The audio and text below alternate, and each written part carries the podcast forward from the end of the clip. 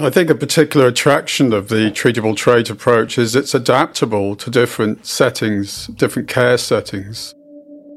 You are listening to Treatable Traits and Asthma. This series is intended for healthcare professionals that are interested in being updated within asthma. You will be updated according to available science and the speaker's clinical experiences. Take time to subscribe for this podcast on the channel you're using so you don't miss out on new episodes. Welcome to the first episode in our podcast Treatable Traits in Asthma. In our first episode, we will discuss why treatable traits are important in asthma patients. Treatable traits are defined as aspect of the disease that can be identified and modified with resultant benefit to the patient. Our system moved from applying the label asthma and generic, one size fits all management, to a new system where the label is the start of the diagnostic process and the focus is on what asthma the patient has. My name is Professor Vibeke Backer. I'm professor at the main university hospital, Rigshospitalet, Copenhagen University Hospital in Denmark. Welcome, Ian and Peter. I've been looking so much forward to discussing treatable traits. Peter, why is treatable traits so important? Thanks, Vibeke. And it's great to be doing this podcast about treatable traits and how to actually put it into practice. And to answer your question, what I'm what comes to my mind is something that a patient told me once, and it, and that person said, "My asthma is different. My asthma is not the same as everyone else's asthma." And that what that person was telling me was that yes, they have asthma, and yes, they need asthma treatment, but if I'm to um, manage their problem effectively as a doctor, I need to understand the particular features of that person's asthma. And that's what treatable traits offers. It offers that to patients and to doctors, a way of understanding the complexity of an individual's problems, as well as how one person's asthma is not the same as the next person's. And uh, do you think about it uh, when you work in your daily life? Like when you told about the patient, do you think about it with each patient? Yeah, I do. I do. I ask myself. in fact, I don't think I could practice without thinking about treatable traits now when I see people with asthma or airway disease. I ask myself what what's the cause of their symptoms, what other problems might be driving this, and it lets me think more broadly than just simply writing a prescription for a, a single inhaler, for example. Yeah. What about you, Ian?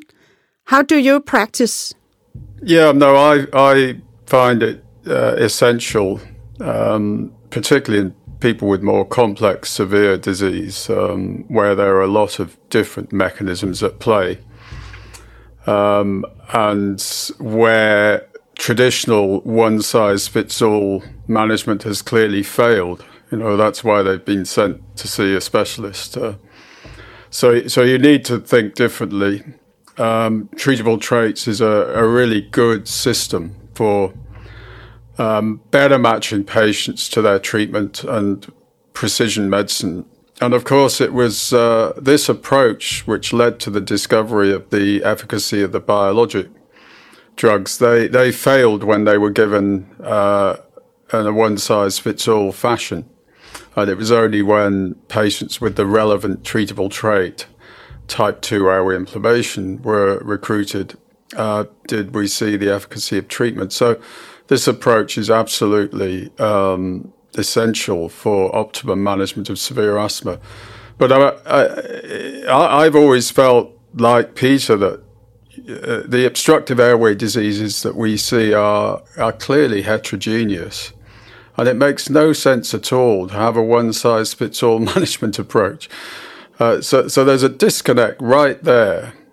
Um, and treatable traits is trying to take us away from from uh, one size fits all, rather symptom dominated uh, treatment paradigms. Uh, it hasn't happened yet, and you know the guidelines are still lagging behind a bit. But certainly in the severe asthma clinic, I think everyone is is adopting a treatable trait type approach, and in COPD care, the GOLD guidelines are very very much centered on treatable traits. So, so it is, it is slowly happening. It's a relatively new concept, Vibeke, and I think the the first papers on this appeared in 2015, 2016. Yeah. yeah. Do we uh, still have the same uh, assessment tools for each patient? Then, so you have the uh, results of the testing, and then you use uh, what you can use to cure the patient or to manage the patient? I think the key aspect of treatable trait management and the aspect that departs most from current guidelines is uh, that um, the assessment of type 2 airway inflammation, which is a routine part of uh, management of anyone with airways disease. And uh, corticosteroid treatment, another treatment that targets type 2 airway inflammation, is applied only when this process is present, uh, not in a symptom directed way. So I think that's, that's really the key aspect. And um, we're not quite there in non specialist care. It takes a little bit of time to, uh, to change thinking. But uh, the, the studies that have compared biomarker directed use of uh, existing asthma therapy with traditional symptom guided treatment have fairly consistently shown that biomarker directed treatment is better. There are meta analyses that have been published on this.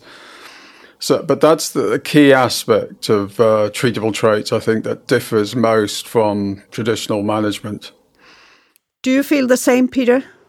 Do you think the same? Yeah. So I think it's this linking of a particular biomarker. So that could be a test, but it could also be a validated questionnaire, but yeah. something that can be used objectively to identify the presence of a treatable problem. And it gives an amazing power to the consultation because once you have that information, you know, right, I need to go after this problem.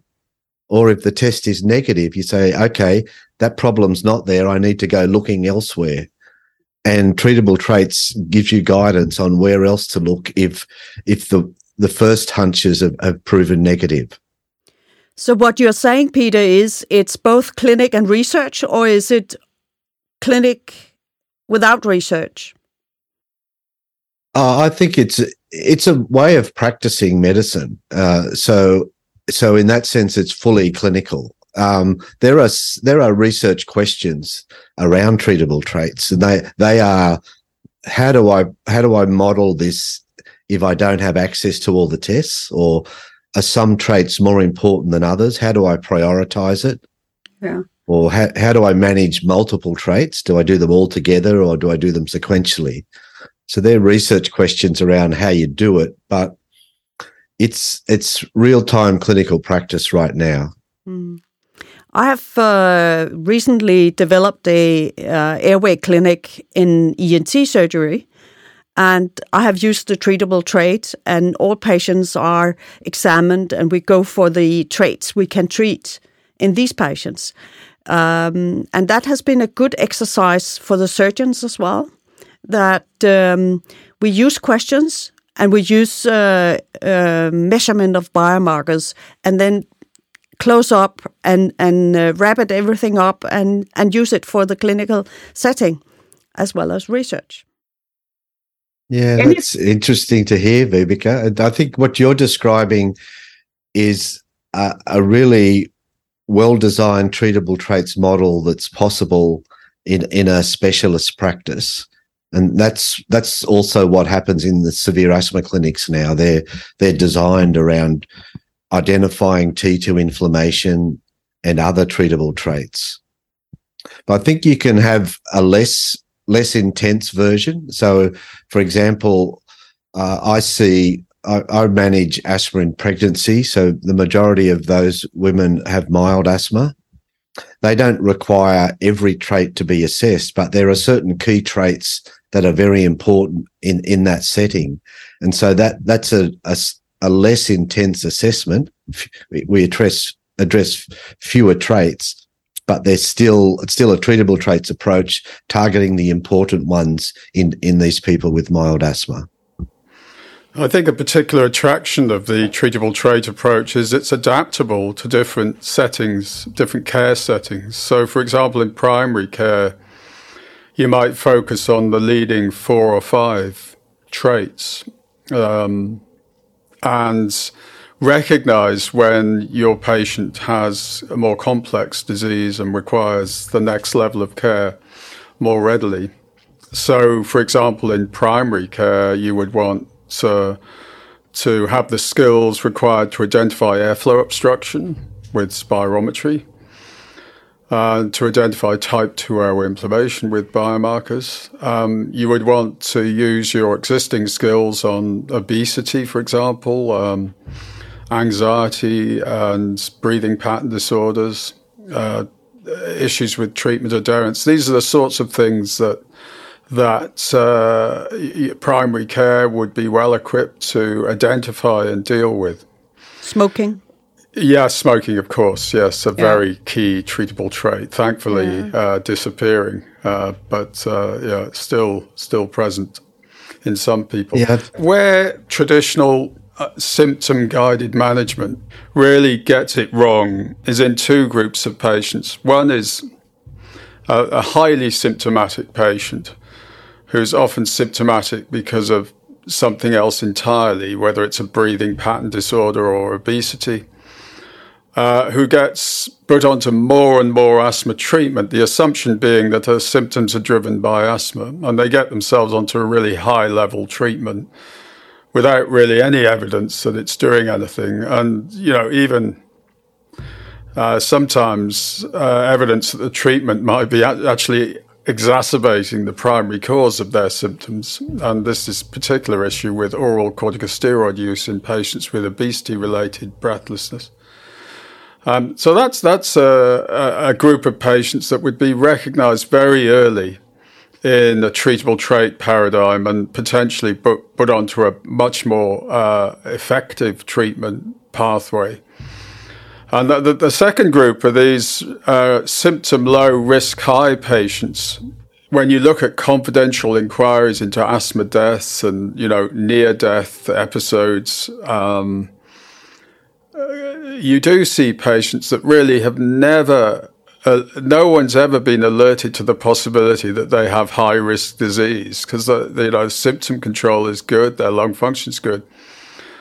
Again, the treatable trait approach should do a better job of identifying these people who have symptom low but risk high disease uh, because they tend to be the ones with the hot biomarkers. So, yeah, these, what you might call discordant patients, where symptom guided management gets it totally wrong uh, would be recognized much more readily um, and put onto a more appropriate pathway.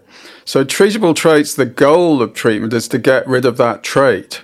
Now, in so doing, you may uh, ease the patient's symptoms, but you may not. You, you, you may be primarily addressing risk in your treatment. Ian, you have covered a very important point. We are near the end of the session. Peter, I'm very curious to hear if you have the equipment needed at your hospital for the management due to treatable traits. Uh, so I think what you're getting at is is a problem that everyone faces is access access to investigations, access to su- support staff and allied health, and do I, I don't have 100% access all the time. So you ha- I have to adapt to, I have to make use with what I have and, and adapt to that. Um, but what I would, what I have noticed is the key aspects of assessing T2 inflammation and airflow obstruction. So they're the key pulmonary traits in asthma. We have ready access to those, the tools for that. Okay. And that really, anybody treating asthma needs to have access to those tools if they want to treat asthma effectively in the modern era. Okay. Thank you, Peter and Ian, for giving your views on the treatable traits. In the next episode, we will discuss type 2 inflammation in asthma. Take time to subscribe for this podcast on the channel you're using so you don't miss out on new episodes.